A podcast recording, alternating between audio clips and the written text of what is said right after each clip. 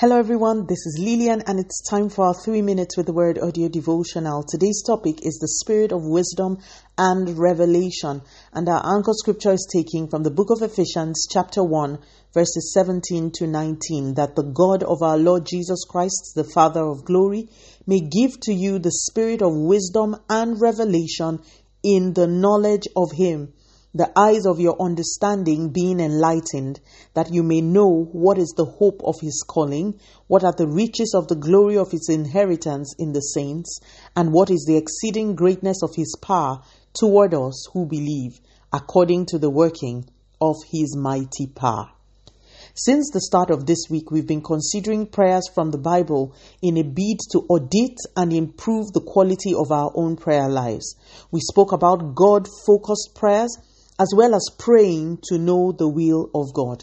Today, Paul, again, writing to a different set of believers, opens us up to the content of his private prayer to the Father.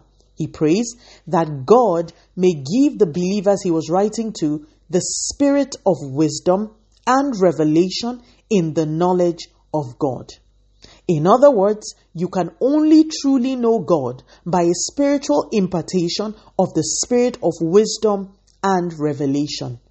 Just opening your Bible and flipping through it can make you knowledgeable about the letter, like a textbook kind of knowledge. But to truly know God, Paul is showing that you must pray for a spirit of wisdom and revelation. He goes ahead to tell us the mechanism by which God will get us to know Him, by the eyes of our understanding being enlightened. Paul was not teaching these things, he was praying them. We should too. We cannot survive the times that are coming upon the world without a spirit of wisdom and revelation, and without the eyes of our understanding being flooded with light. We cannot continue to lean on the image of God that is handed down to us by third parties. We are getting to a time when, as believers, we all should really know God for ourselves. Not what a preacher has said to us, not what an author has written, but what God has revealed to us in our private encounters and fellowship with Him. So that this episode does not stretch for too long, let us pray. Father, in the name of Jesus, thank you so much for your word. Thank you for these examples of prayers that you have scattered all over Scripture to give us as pointers to the things that really matter. We pray in the name of Jesus that this morning you will give unto us the spirit of wisdom and revelation in the knowledge of you. As we press in in prayer, please introduce yourself to us again. We don't want to know you as someone else's God. We want to know you as our God. Speak to us personally.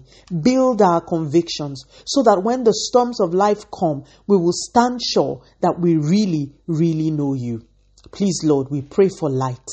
Flood the eyes of our understanding with light, that we may see the invisible and hear the inaudible.